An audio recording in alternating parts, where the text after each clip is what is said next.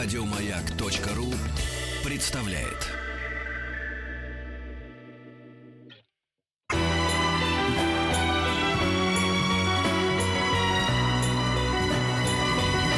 Спутник кинозрителя. Ага. Ну и, разумеется, кто бы вы думали у нас в гостях? Антон Долин.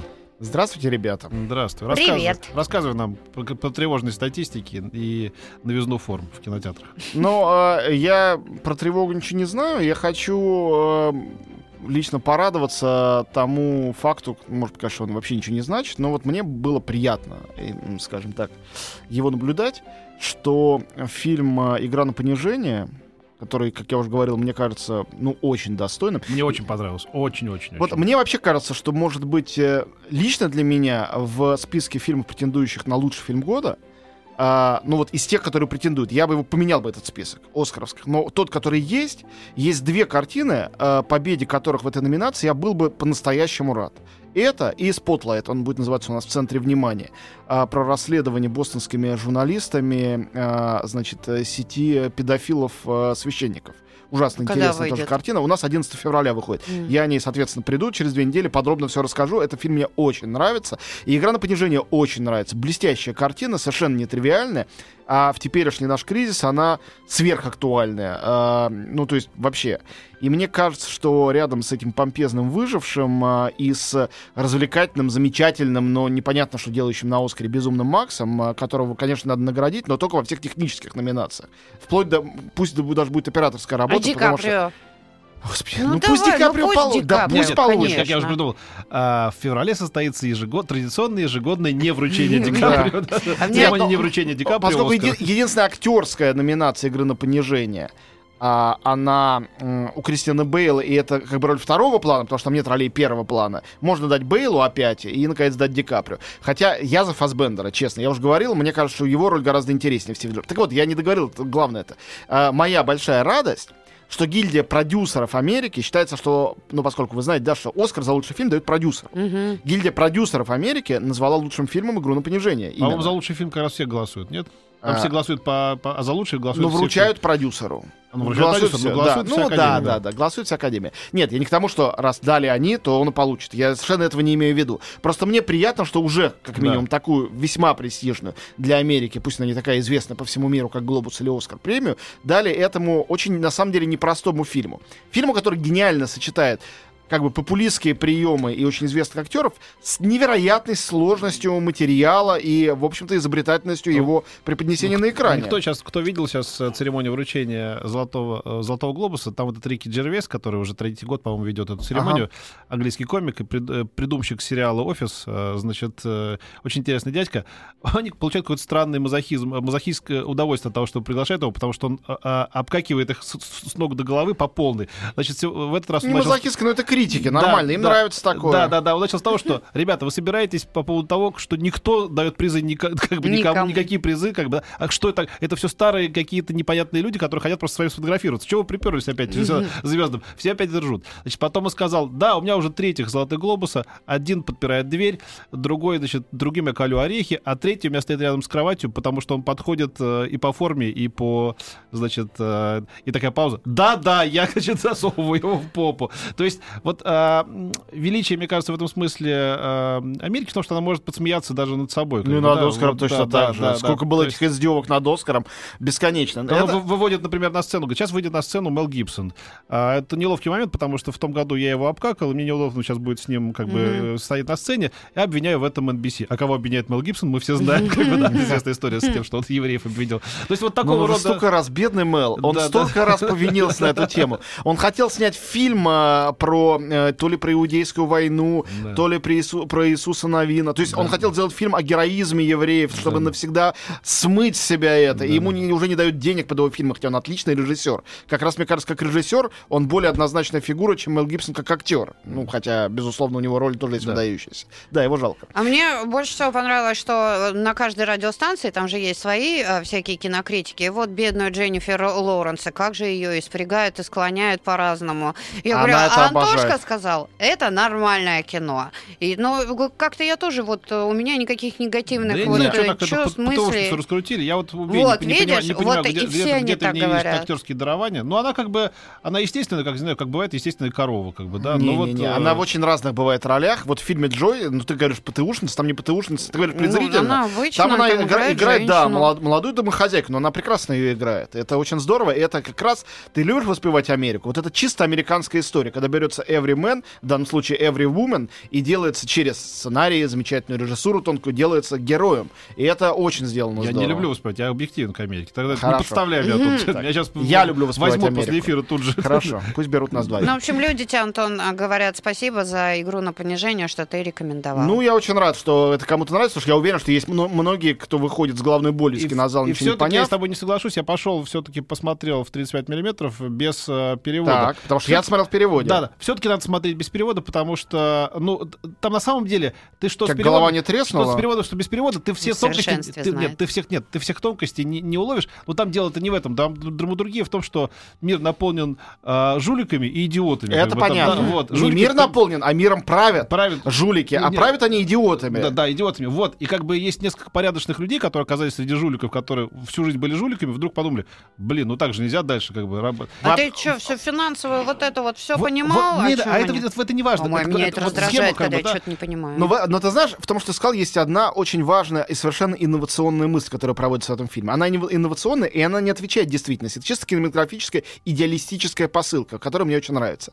Что а, быть порядочным и быть умным это на самом деле очень близкие, а иногда идентичные вещи. Нам-то в голову чаще всего приходит, что умные это жулики. В России Да. так считается. Да. А те, кто честные, они дураки. Да, а да. там нет. Да, да. Честные и есть умные, умные Да. и есть честные.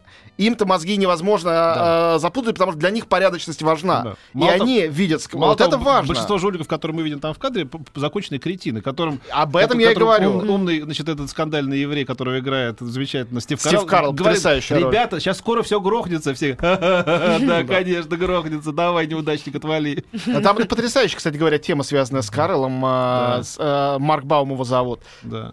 Этого персонажа. У него все время такое тревожное лицо, тоже чисто американский синдром, постоянный паранойя. Ему кажется, что мир сейчас, сейчас миром, рухнет. да, да. И все ему говорят, да ты, главное, успокойся. Говорит, я не буду успокаиваться. Да. Сейчас, все, конец всем. Успоко... усп- И в конце понимают, когда все впадают в ту же самую панику, Да. он единственный спокоен, потому что он знает, да, что он был прав.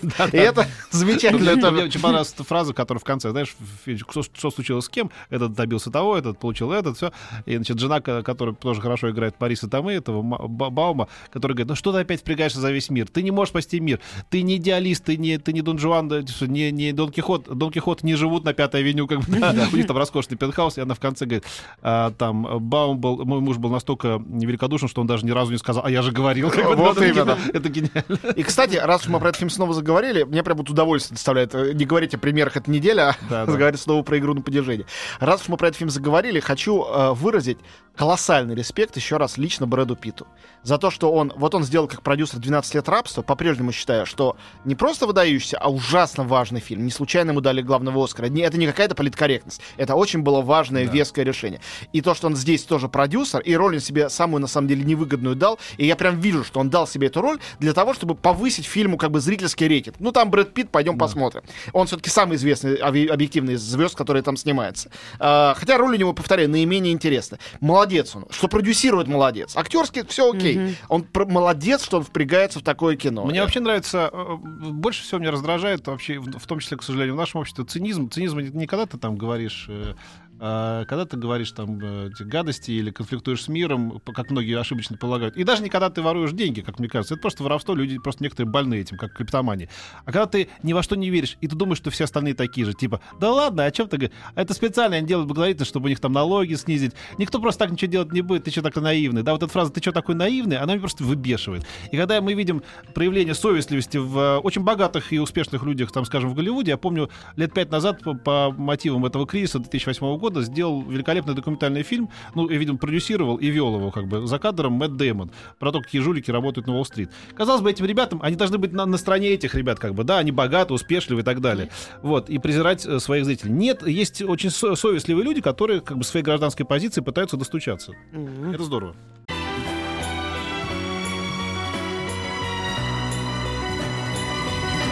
Спутник кинозрителя. Ну и все-таки о небогатых Да. примерах этой недели, да? Ну, богатые, не богатые, я рекомендую всем, а, в ком что-то детское осталось или у кого есть дети, этим-то вообще обязательно пойти Панда на, 3. на Кунг-фу Панду 3. Мне совершенно не понравилась вторая, мне показалось, что это чистая эксплуатация остроумно придуманного персонажа. А, третий фильм, там новый режиссер, некто Александр Карлони, ничего про него не знаю, видимо, молодой аниматор. Это отличная анимационная сказка в совершенно голливудском духе. В ней все ожидаемое и предсказуемое, она совершенно расчетливая, но при этом она простая, остроумная, здорово исполненная, опять с элементами, а, значит, аниме, то есть двумерной анимации, а не только вот этого 3D-шного. И там почти нет никакого кунг-фу. На самом деле это история про то, как главный герой, панда По, находит а, а, своего биологического отца. Ведь суть этой истории, которая происходит в Китае, была в том, что это мир животных, да, древний Китай населенный животными, где э, все животные, ну, собственно говоря, разные, только свиней там почему-то и зайцев много, а все остальные там есть одна панда, один там какой-то енот, э, одна тигрица и так далее, и все они вместе разные там мастера кунг-фу. А здесь он попадает в деревню, где остались панды. Ну, панды это же вымирающий вид, и там тоже мир считает, что панд больше не осталось. Он находит свою семью. И вообще, мне кажется, фильм, э, мультфильм, в котором есть много панд одновременно, и мы все время на них смотрим, это такая психотерапия для мозга и психики. И я говорю совершенно серьезно. Я вчера пошел с двумя детьми, реально чувствую, как, как, как, Вышел отц- как, как отцовский долг пошел. Но я действительно получил удовольствие, расслабился, полтора часа с удовольствием смотрел на экран, смеялся. Там есть очень смешные шутки.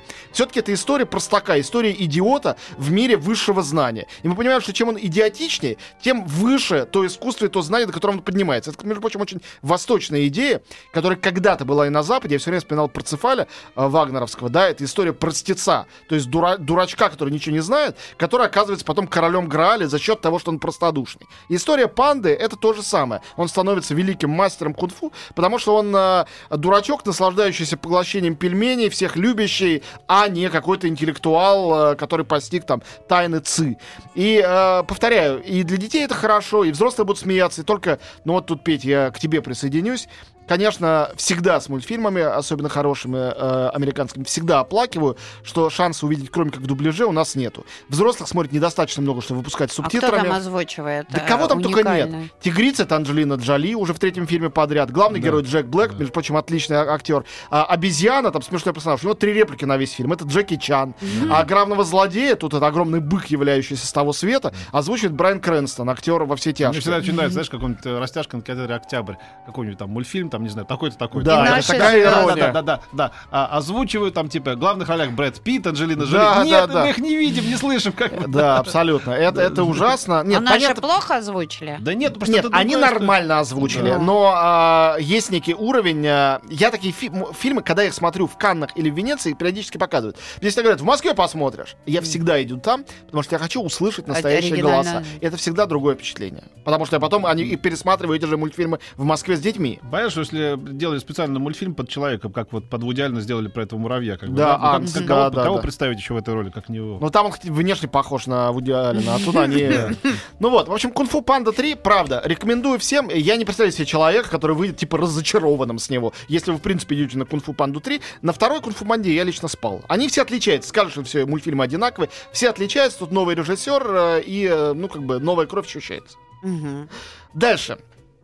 Я про все три фильма не успею рассказать в этом. Ну, ладно. Ну за- еще залезем на- залезем. Короче говоря, следующий фильм. А, а, рассказать вам про фильм не очень удачный или про чудовищный? Про Они ужасы. о- оба голливудские. Про Ужасы. чудовищный. Чудовищный фильм. Вот, видите, как, мне нравится, как у вас. Это новый фильм Майкла Бэя, режиссера всех трансформеров, О, э, да, Армагеддона, видел, Скалы. да, это когда там в Бенгази, да, вот это Именно. всё. О, 13 часов тайные солдаты Бенгази. Спасибо, на этом закончили. как Не, ну надо, я думаю, наш слушатель даже не знает, где это Бенгази, и не, не обязаны знать. Это главный после Триполи го- город в Ливии. Ну, там, где случились эти кровавые, значит, э, Значит, Понятно. события. 2012 год. Я, э, правда, человек проамериканский настроен, очень люблю Америку, американский патриотизм мне нравится. Но это кино прямо пропагандистское. Оно такое наивно пропагандистское. Это история про то, как шестеро спецназовцев, которые охраняли базу ЦРУ и отчасти посольства, ну, представительства США в Бенгази, в момент, когда произошло э, свержение Каддафи и всякое началось, что там было, э, было нападение на, и на посольство, и на базу ЦРУ. Им надо было спасти пока их кто-то не спас. Э, ну, там, посла, его, кстати, не спасли. И э, группу дипломатов, ЦРУшников. И они в шестером целой армии отбивались. Весь фильм об этом. Ну, реально, весь фильм, он снят довольно хорошо. То, что умеет делать Майкл Бэй. А, значит, огромные съемки с вертолета, глобальный, красивый. При этом как бы псевдодокументальный стиль. Нету звезд в главных ролях. Все э, а, эти спецназы шестеро, типа неизвестные мужики, абсолютно все одинаковые, бородатые, с мужественным взглядом. Это действительно фильм о людях, настоящих людях среди зловредных муравьев. Вот действительно, эти зловредные муравьи. Мы не знаем толком их э, интересы, почему они атакуют, чего они хотят, какие у них претензии к Америке. Это все остается за кадром. Вот если наивный зритель, не знающий ничего об этом, приходит, за кадром. Чего мне нравится в американцах? Просто целая страна злодеев опасных, которые атакуют мужественных ребят. Мужественные ребята отбиваются. И это такое игнорирование, э, значит, э, всей подоплеки этой истории. Я не хочу сказать, что надо было снимать про мужественных ливийцев, которые убивают американских иродов, да? Солдаты есть солдаты. Вот эти главные герои солдаты, они не виноваты, в принципе. Но, Но, это, но это вот и есть то, что называется высокомерие, снобизм. И Абсолютно. и- И я вот думал, вот он весь фильм так, он сможет обойтись без развивающегося американского флага, который не обязательно во всех Вряд фильмах, ли. трансформерах. И вот обходится весь фильм. Вот он Ага. фильм, фильм заканчивается, они уже все улетели, американцы, и показана там какая-то вода все залившая. И там все-таки американский, значит, звездно-полосатый получится под водой. Все-таки, думаю, эх, я все-таки был Ну, прав. в общем, это не может не, без это, этого. это, в общем, не этот самый, не э, прекрасный фильм, как он назывался, Перл. Арго, да, где не Арго, не Нет, Арго. а, а Арго замечательный Да, фильм, да, да. замечательный, и Да. там э, огромная ирония злая по отношению к американцам, где сами э, эти ЦРУшники э, на самом деле не хотят никого спасать, если бы не один человек их уговоривший, если бы не эксцентричные киношники, которые вз- в эту авантюру ввязались, Джон Гудман и так далее, ничего бы не было, никого бы не спасли. Арго фильм, к- когда его называют пропагандистским, мне просто смешно. Да. Он антипропагандистский, он очень критичен по отношению к Америке. И по отношению к Ирану он снят с полным пониманием ситуации, без никакого презрения или высокомерия. 13 часов это, конечно, совершенно другое. Да. И я не представляю себе, кто в нашей стране, кроме совсем бездумных людей, которым все равно происходит действие в Бенгази или на Марсе, да, они есть. Они будут смотреть экшен, как одни Ну, люди кто идет стреляют когда-то других. целоваться, если есть такие еще, пускай идут Ну ладно, как цело- целоваться на фоне вот таких Ну, баталий? многие Легко. целуются, да. А ты не целовался кино никогда, что ли? Жмурится, что ли? Не, я Нет, целовалась, может, но как угодно. таких же Ну, фильмах. там нету никакой такой кровавой мясорубки, Да. больше ним, взрывов, выстрелов. А он же снял этот Перл Харбор-то. Перл Харбор он же снял, да. Я Ну, что-то посмотрел, тут он приезжал как-то, по-моему. Перл Харбор лучше, у него кстати, мне тоже не такой- нравится. У него такое же высушенное лицо, он, по-моему, загнал себя всеми этими крупными фильмами. Нет, у Как-то- него были замечательные фильмы. «Армагеддон», в котором очень много самоиронии, и «Скала». Прекрасный фильм, Замечательные картины. И был фильм вот этот «Кровь и Да. к- плоть», Да, как да, он да, назывался, да, не помню да. по-русски, как назывался, Да. с Марком Волбергом. Ужасно смешной, Да. про культуристов-убийц. Да, да, да, Отличный был фильм, не так давно. А так он себя загнал. Он конечно. реально хороший. Это его этот самый Брухаймер просто. Ну а мне «После Да он времени». сам. Перл Харбор. Да, да, да, Мне нравится Перл Харбор. Вот и хорошо. Вот так. Кому-то что-то нравится. Перл Харбор, по сравнению с этим последним его фильмом, конечно, хороший. Ну да, так и есть, кстати говоря. И, в принципе, действительно неплохой.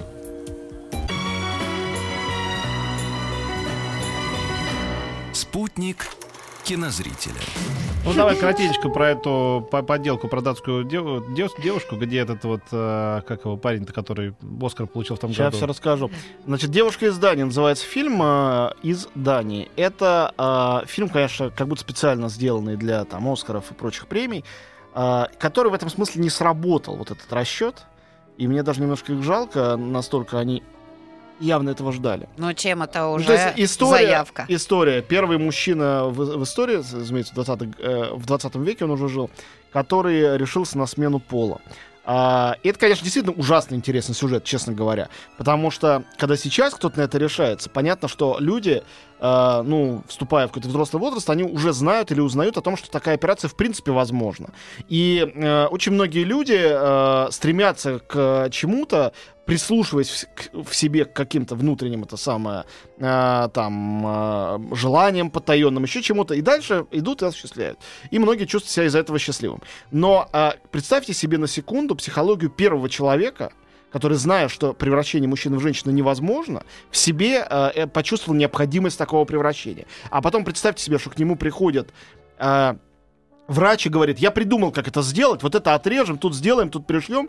Ну, я, правда, никогда этого не делал. Никто этого никогда не делал. И он говорит, давайте сделаем это со мной. Настолько сильно в нем это желание, настолько оно его жжет. А теперь представьте себе, что дело происходит в 20-х, 30-х годах в Европе, где не то, что там призраки нацизма, а вот, он уже вот здесь вот-вот.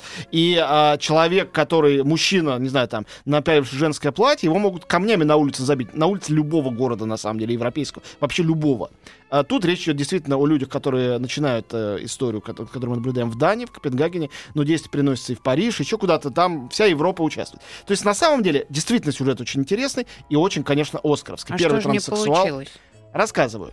Это слишком расчетливая история, потому что это история об иррациональной страсти человека стать кем-то, кем он не является. Для того, чтобы ее сделать, нужен был, бы- был бы ну, не знаю, гений, который сам бы придумал эту историю. Тут чужой сценарий. Дали режиссеру Тому Хуперу, очень посредственному британскому постановщику, который за фильм, на мой взгляд, тоже очень посредственный. «Король говорит» уже получал всех на свете Оскаров. Это фильм, э, э, тот был тоже типичный. Есть звездные актеры, хорошо под них написанный сценарий, увлекательная сама по себе история, и все складывается. Режиссер такой э, человек, складывающий пазл. Он отлично сложил пазл, но он не придумал этот пазл, он его не нарисовал. Он сложил все удачно, и все получилось. Тут то же самое. Складывать он начал, конечно, очень искусно. Замечательный композитор Александр Депла, очень хороший э, Дэнни Коэн оператор. Ну и на главную роль взяли, недолго думая, Эдди Редмейна. Когда начинали все это снимать, он еще не получил Оскара за роль, э, значит, Стивена Хокинга во вселенной Стивена Хокинга. Но было понятно уже, что получит. Фильм уже все хвалили. А тут он, значит, сыграл транссексуала. А, ну, можно к этому, конечно, относиться так презрительно, ну, все понятно, все так и есть, да, все рассчитано, все придумано, но Редмейн действительно интересный актер. У него действительно очень необычная внешность. Он действительно очень здорово здесь играет. Хотя, забавный, абсолютно парадоксальный итог. Э, Критики, которые действительно к этой э, трансгендерной теме э, внимательны в Америке, их довольно много. Они фильм очень критикуют. Во-первых, жена этого самого Эйнера Вегенера, который стал Лили, как это там, Мгм. а, она была, они были оба художники, поэтому им пришло в голову вообще, что он может переодеться, ее это не шокировало, да и казалось, что это такая ролевая игра, а потом она увидела, что живет женщина, а не с мужчиной, и несколько на это шокировала, но она поддерживала его до конца. На самом деле она была лесбиянкой активной, это очень известный факт. Э, Есть всякие биографические книги. В фильме это вообще не упомянуто, тут она любит его мужчину, но он уже не мужчина, и это для нее трагедия. Может, она была лесбийских взглядов, там, бисексуальна, может, это как-то его сподвигло. Было бы интересно это исследовать, но в фильме этого нет.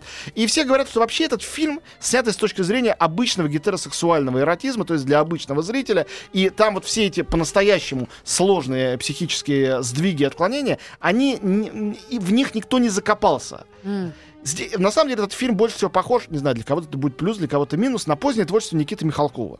Там даже есть сцена э, в конце, когда ты увидел, прям своим глазам не поверил, когда герой уже погиб, он же героиня, и там по ветру летает шарик, э, шарфик. Шарфик летает, они смотрят на него. Вот это прямо вот солнечный удар, прямо оттуда. Ой, ладно, ты Но! договоришься, хватит уже об этом. Подожди, Да. нет, одно важное но. В фильме есть, э, э, кроме того, что хорошие все-таки актеры, э, одна причина пойти его смотреть, причем на большом экране. И это две номинации на Оскар. Художник-постановщик, художник по костюмам. Это арт-деко, 20-е годы, Копенгаген. Красота этих костюмов это что-то абсолютно нечеловеческое, неправдоподобное. Я бы предпочел сходить на выставку э, вот этих художников и костюмеров, чем Чем идти на, собственно, фильм. фильм. Потому что, действительно, каждая перчатка — произведение искусства. Поэтому, особенно э, с- наши слушательницы, имейте это в виду. Я говорю абсолютно серьезно. Некоторые фильмы имеет смысл смотреть и по этой причине тоже. Ну, так э, и вообще непонятно, это хорошо или это Мне- плохо? мне идти тебе. или не идти? Мне фильм не понравился. Тема лесбиянок Посмо- не раскрыта. Посмотреть его, безусловно, любопытно. Еще больше подкастов на радиомаяк.ру.